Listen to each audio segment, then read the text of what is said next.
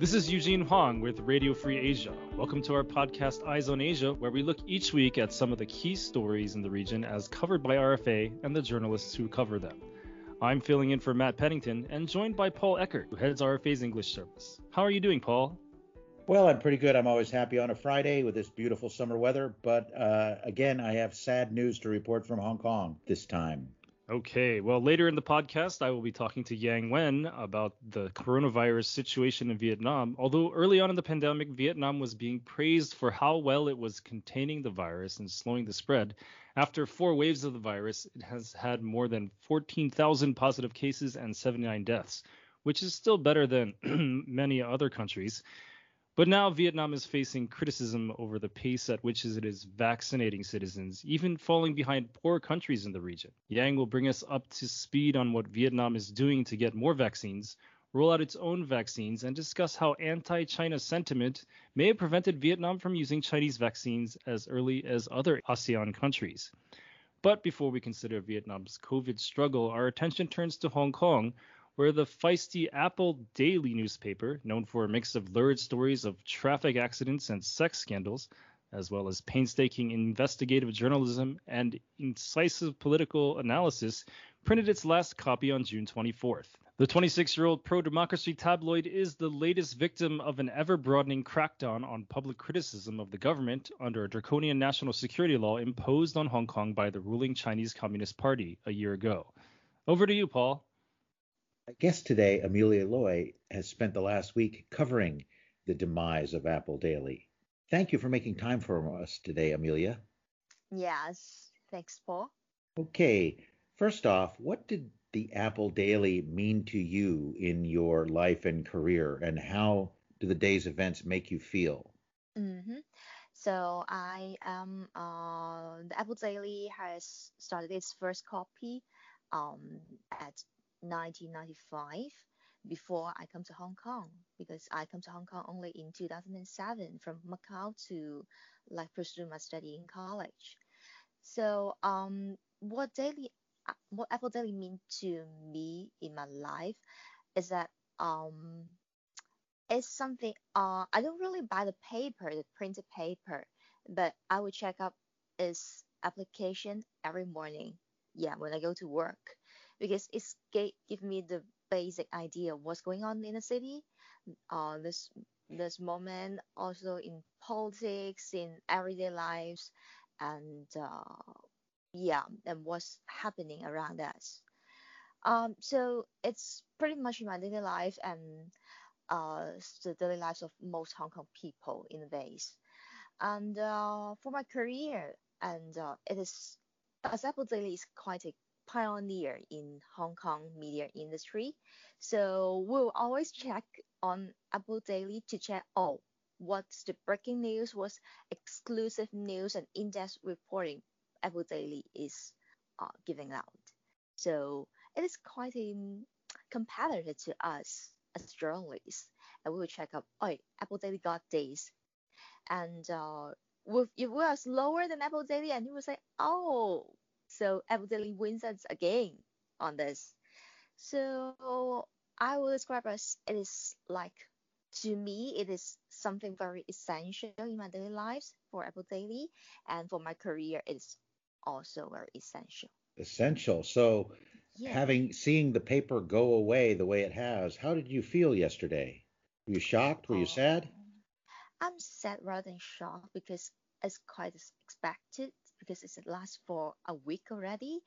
Um, after the police had uh, arrested five um, like chief editors and and uh, the senior management of Apple Daily, but um, I would say it's like uh, a part of your life is gone with Apple Daily because uh, once you check up Apple Daily, uh, we'll have some thoughts that some of the application or the website of Apple, Apple, uh, of Apple Daily will still going, uh, will, still keep up and we'll, we can check up Apple Daily afterwards. But it's suddenly at the same time, you got a last copy and the website is not functioning and you can not check up the news report before for Apple Daily. So it is like I would describe like um, a very important friend of you vanished.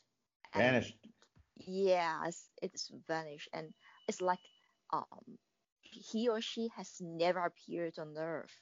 Wow. Never on Earth. Yeah. Now, do it's you have sad. friends? Did, did did you have friends who worked for the Daily? Yeah, I think quite a few.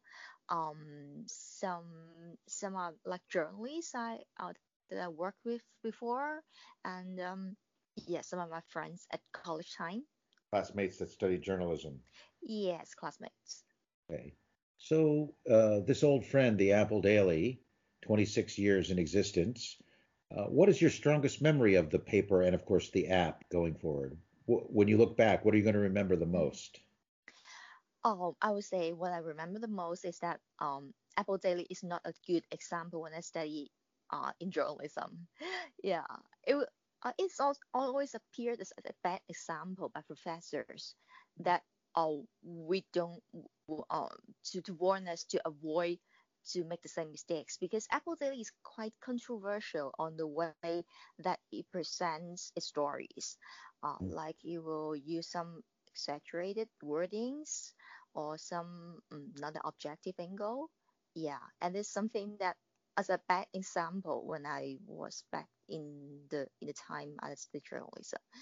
Um, but I would say that it contributes to some basic minds of Hong Kong people, like democracy and the fight for freedom.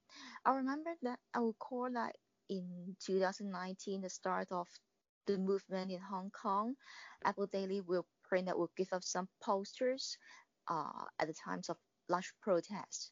So um, people will hold up like posters with Apple Daily's logo, and Mhm. they will hold up umbrellas in the rain with political slogan. Well, they fell victim of the national security law, uh, which has taken a lot of victims in the last year. It's not even a year old, and it's already claimed politicians and other people, activists, and now the Apple Daily. This atmosphere of the national security law, how does it affect your work as a journalist in Hong Kong? Do you have to be a lot more careful? What is uh, what is it like for you now? Mm, I would say it, creates a chilling effect in Hong Kong. Um, as a journalist, we would never know the red line of the security law, uh, because um the police will say um Apple Daily th- those um management levels of Apple Daily are arrested because they give out some articles of foreign sanctions on Hong Kong and China, but Yes. they never they never say which articles are are those are those that like related in the cases.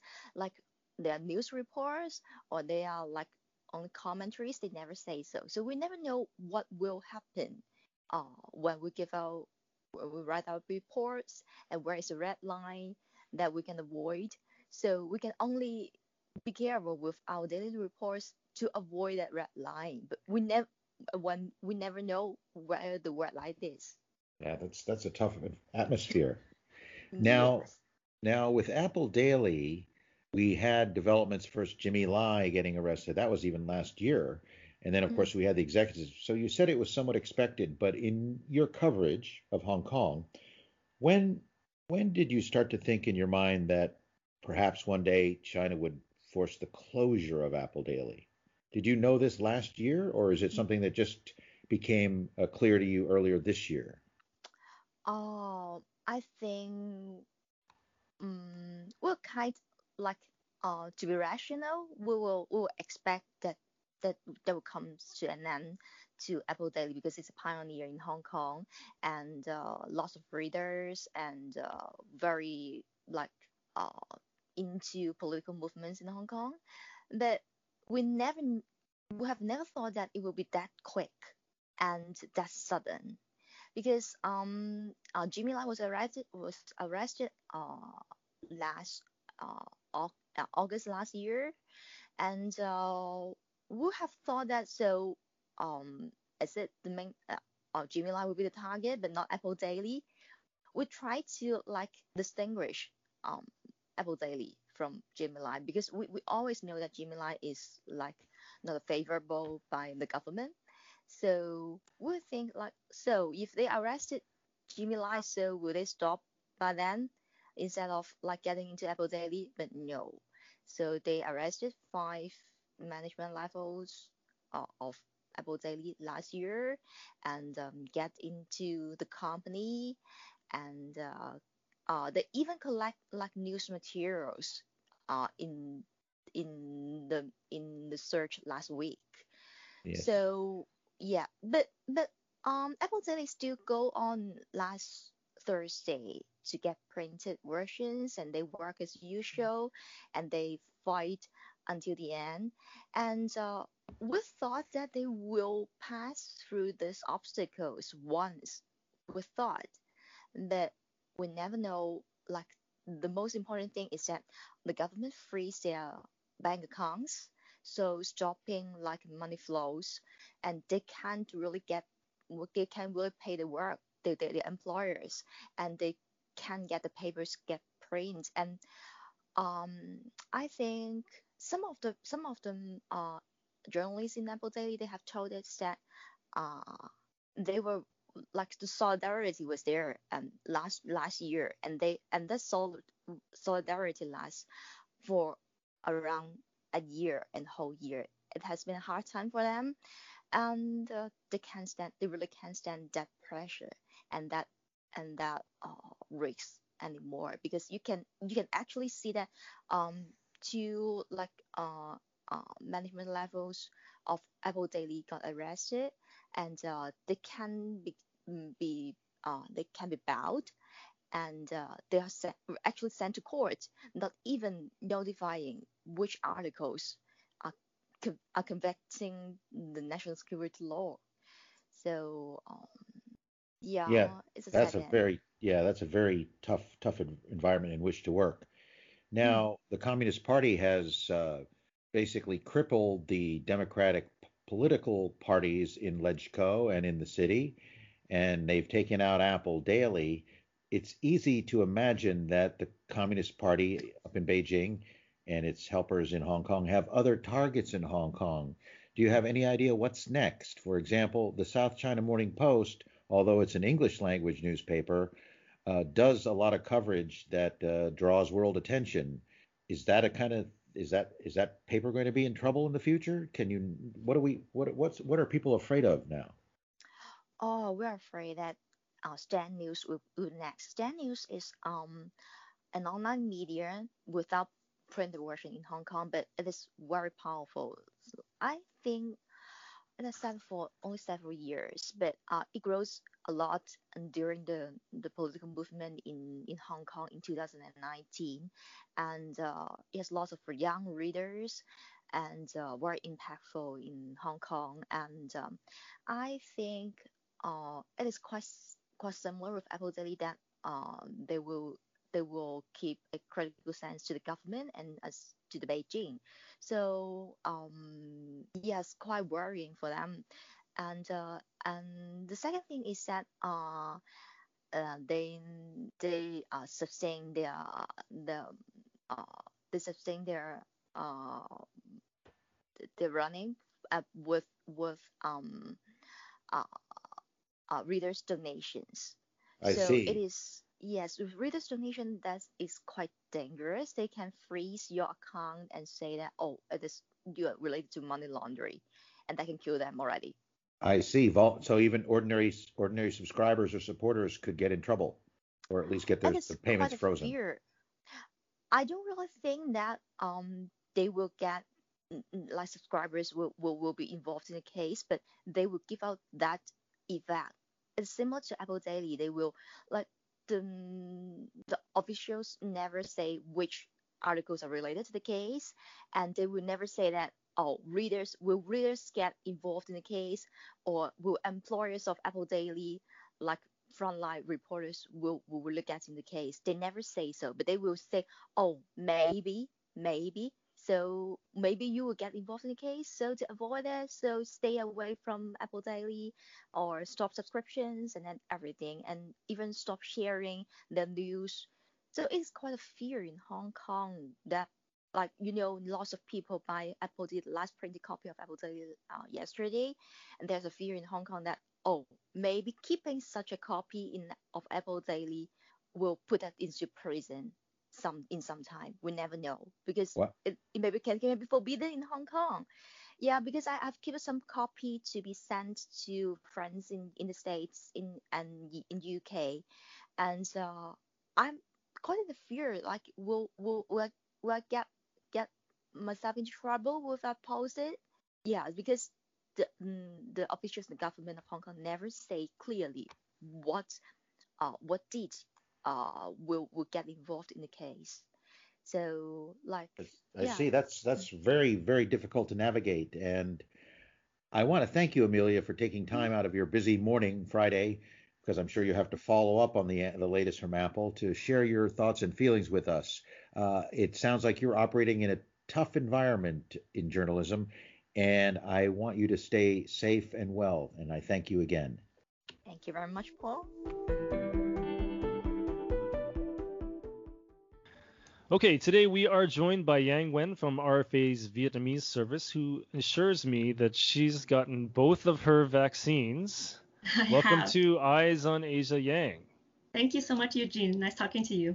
Yes. So today we are going to talk about the current COVID 19 situation in Vietnam. Uh, for most of the pandemic in 2020, we here at RFA were in the rare position of actually reporting good news about Vietnam because of its success in stopping the spread of COVID 19 and not reporting a single death until late July 2020, when the United States at the same time had confirmed more than 100,000 deaths. But now Vietnam is facing criticism over the pace at which it has managed to vaccinate the public, lagging behind even some of its poorer neighbors like Cambodia and Laos. What made Vietnam so successful initially, and why has that not translated into success in a public vaccination program? Right. So Vietnam, as we all know, has been commended for its deft management of the pandemic early on. And that's partly due to its experience with other outbreaks like SARS. Vietnam indeed has acted swiftly and resolutely to close borders right from the very beginning. It imposed a very rigorous quarantining regimen for those that came from abroad and measures such as social distancing, contact tracing, as well as very effective public messaging campaign and testing. So, so that has led to, as we said, the, the successes early on, and perhaps due to tho- those successes, you know, that has actually led to some complacency later on at Uh, um, different government levels. So, you know, in effect, Vietnam being a victim of its own success because it had such low infection rates in the beginning up until the beginning of this year. Perhaps that led to Vietnam, you know, starting really to get into buying vaccines late. Uh, at a later at a late stage when there was already a uh, shortage of vaccines worldwide and this inequity of being able to access vaccines between different countries was becoming very apparent. Some experts also see that Vietnam has perhaps put a lot of hopes into its own homemade made in Vietnam vaccines and hoping for the success of that. So that's why it may have been slow to kind of try to procure vaccines from outside. As we know, Vietnam is working on developing four vaccines domestically, and one of these vaccines is in the third phase of clinical trials. So there's some hope there with domestically made vaccines. And then, even if Vietnam were to be able to get all the vaccines that it wanted at this point, there's a lot of questions about how would it go about conducting these vaccination drives and campaigns to achieve its goal of 75 million people by the by the end of this year in terms of the manpower, you know, resources. One vaccination tracker estimates that Vietnam is is administering about 120,000 doses a day at this uh, point, and it really needs to be above half a million a day to achieve its its goals. Yes, and Vietnam has a population of 96.46 million, Mhm. according to statistics. So, uh, but what is causing the delays of the public vaccination program? Why why are they so slow at rolling it out? Some some experts point to uh, some of the political distraction as well. We had a Communist Party Congress earlier this year, as well as the National Assembly elections, and then, as I mentioned, the um, complacency from the early success, and possibly also a little bit of fatigue amongst different levels of the government, as well as the um, population itself. Um, with the with the um, pandemic, uh, you know, it's lasted more than a year, and it has um, you know, cause a lot of economic um, pain as well. I see. I think everyone in the world is a little bit fatigued with the pandemic for sure. So, what is Vietnam doing right now to procure more vaccines? What target has it set for its mass vaccination? You did say that it should be more than half a million every day. Is that the target? And how will they get more vaccines? So, so the target that Vietnam has set um, is to get 70% of its adult population vaccinated um, uh-huh. to uh, to achieve herd immunity by by the end of this year. So that's about 75 million people. Um, and if you figure that each person needs about two um, doses. That's 150 million doses that they need to acquire by this year. The um, Ministry of Health has said um, in June that it has secured commitments from uh, countries around the world, as well as the COVAX facility, of 170 million doses. But with the difficulty of accessing and securing vaccines, the question of whether these uh, promises are, are going to be um, able to be kept is another question. Um, as I mentioned, Vietnam was a little late in getting um, uh, in, in procuring vaccines. So right now it is um, attempting to do that with uh, negotiations with various countries, as well as uh, hoping to get um, pledges through the COVAX facility that is led by the WHO. It's also given the go ahead to private companies to um, procure vaccines. Um, mm-hmm. So really, you know, it, it kind of shows that it's really trying to access all uh, venues basically, and um, that could be a cause of concern uh, for some people because if you give private companies the go ahead, you know, first of all, um, how do you ensure the safety of the vaccine, um, and at the same time, um, you would think that as the as a government, um, you can procure these at lower prices perhaps than individual companies. Um, and then the distribution of that is, is the second question of, of that um, part. Um, you know, once a company procures it, you know, where does it, who, who gets those vaccines first? Um, and then kind of, kind of just to illustrate the um, dire situation right now, Vietnam is, has Vietnam has set up a vaccination fund.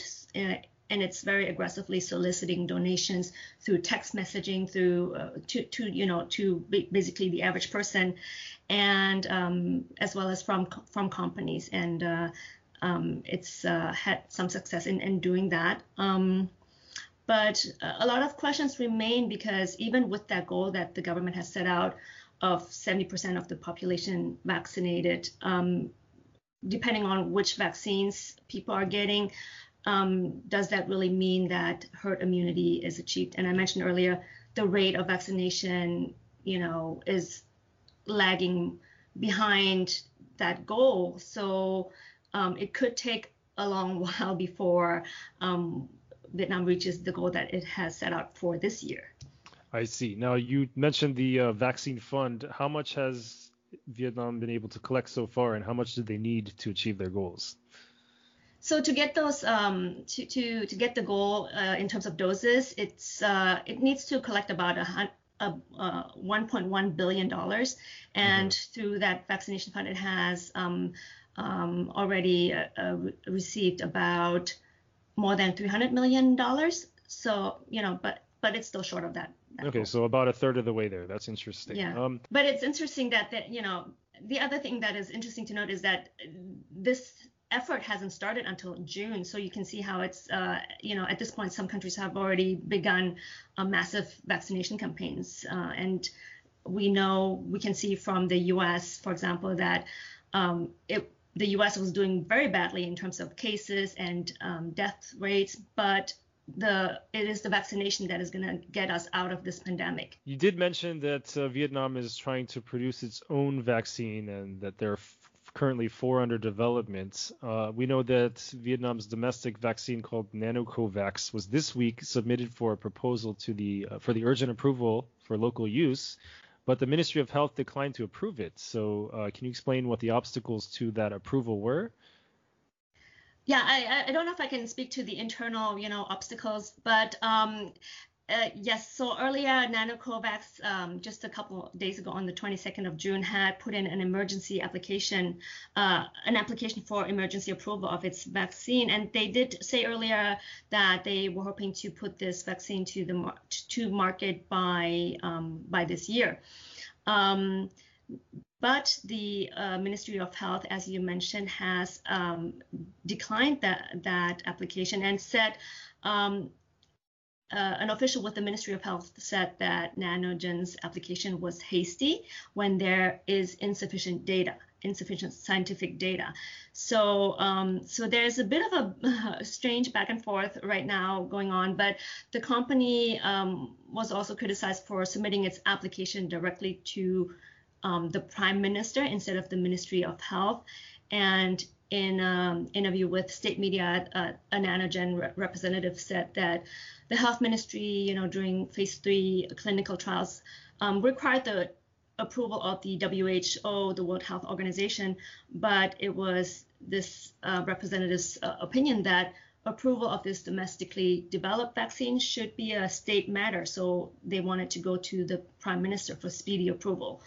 Um, now, the um, I had a chance to talk to the World Health Organization um, representative in Vietnam, Dr. Kidong Park, um, earlier um, before this happened. But he did mention to me that um, while he commended Vietnam's efforts in producing its domestic, uh, uh, producing vaccines domestically, developing and producing um, vaccines um, uh, made in Vietnam, he did caution that safety and quality and efficacy of the vaccine is, of course, important. And um, even though there's this race to get vaccines produced, um, countries and developers should not skip essential steps. So the WHO is working um, closely with uh, the Ministry of Health to review findings um, of the uh, phase three clinical trials. I see. Okay. So, in a number of countries in Southeast Asia, there's been some resistance to taking Chinese vaccines. And on the 23rd of June, Vietnam announced that it would use half a million doses of the Sinopharm vaccine in its northern provinces. But up until now, Vietnam was the only ASEAN country to have not used vaccines from China. So, why was Vietnam so late in accepting the Chinese vaccines? And what was it that led to it finally accepting Sinopharm?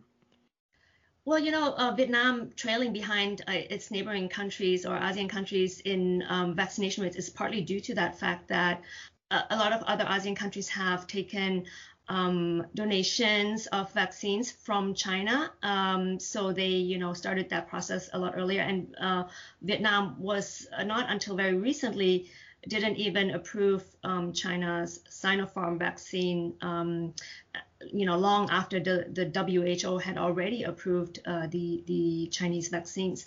Um, so so that's partly uh, the the reason why Vietnam Vietnam's vaccination rate has trailed other um, or that's partly the reason why, why Vietnam has come in last uh, amongst ASEAN countries to to in terms of vaccination.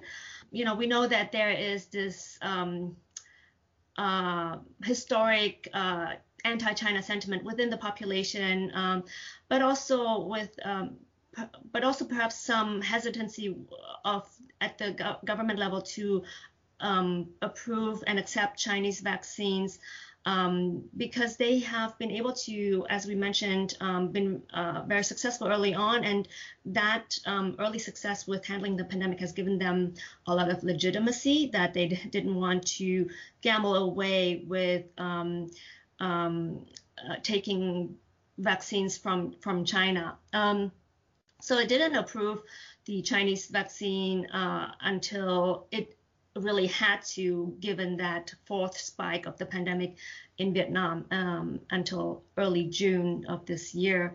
Um, and even when um, it accepted the Chinese vaccine Sinopharm, it did so with conditions. And when Vietnam announced the arrival of the uh, half million doses of, of the Sinopharm vaccine, um, you know, it, it, it, tried to blunt this aversion to Chinese-made vaccines um, by saying that by saying that it would go towards inoculating Chinese nationals in Vietnam, and as you mentioned, you know, going to um, provinces bordering China.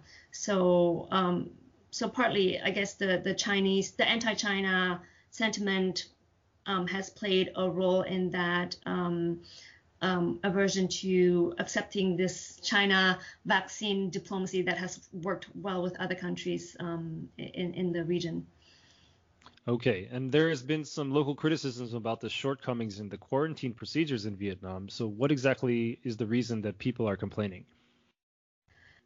Yeah, I mean the quarantine procedures definitely had a um, uh, you know desired outcome in, in stemming the pandemic, but um, they are a real hardship on people that have to go through them. A lot of the people that um, have to come back to Vietnam because they work abroad and their visa ran out, or um, they study abroad and you know they have to go back at some point. They have to go through these quarantine procedures and uh, right now, that uh, time frame is set at 21 days. So that's a long time that you're not working, that you're not able to make a living. Um, and for laborers coming back, you know, that's a huge issue, uh, obviously. Um, and now it, eh, these are centers where um, they are put together with other people um, arriving from abroad. And uh, I spoke to one um, person who came back from the Philippines just uh, as this um, uh, quarantine timeframe was extended from 14 days to 21 days now. And he said that um, it started out well. You know, they kept things very um, socially distant and to a small group, um, three in a room. And then for some reason, they changed um, quarantine locations and put a lot of people, like six to a room, with shared bathroom facilities. Uh, so people really started to question the effectiveness of um, these uh, centers quarantine centers, um, and uh, lo, lo, and behold, you um, they had a couple of um, cases that became infected off at the 21 day mark. So at that point, they had to the people that were in the same room with these positive cases had to reset um, that quarantine period. They were uh, forced to do another 21 days. So you know that really is a long time in very bare bones facilities uh, being um, help from whatever it is that they, they need to do with their, their lives to make a living. And people just really started to become very anxious, very um, unhappy, um, to say the least. And um, we know that the, the pandemic has um, wreaked havoc on a lot of people's livelihoods. Um, so, so, so in, in addition to the economic factor, you have the question of whether it was even effective um, if you're quarantining with a bunch of people and sharing um, bathroom facilities. Okay, well, thank you very much for your insight, Yang. Uh, this has been Eyes on Asia, and hopefully we can see you in the office sometime soon. That's all. Thank you so much for having me. Thank you, Eugene and Yang, for a close look at one of the countries that appeared to be largely spared from the pandemic, only to have it roar back before vaccines were widely available. Yes, indeed. Like I said in our interview, it was somewhat of a nice surprise to be writing good news about Vietnam for a change earlier on in the pandemic. Hopefully, they will be able to reach their goals and achieve herd immunity. Please join us again next week for another sampling of RFA's coverage. Until then, you can visit our website, rfa.org our past podcasts are available on platforms like Spotify, Google Podcast, and iTunes. Just search for Eyes on Asia. If you have any feedback or suggestions, please drop us a line or attach an audio message. Our email is eoa at rfa.org. It stands for Eyes on Asia. I'm Eugene Whong with Radio Free Asia, filling in for Matt Pennington, joined by Paul Eckert. This series is created by Leo Kim and produced by Radio Free Asia. Thank you for listening, and please join us again.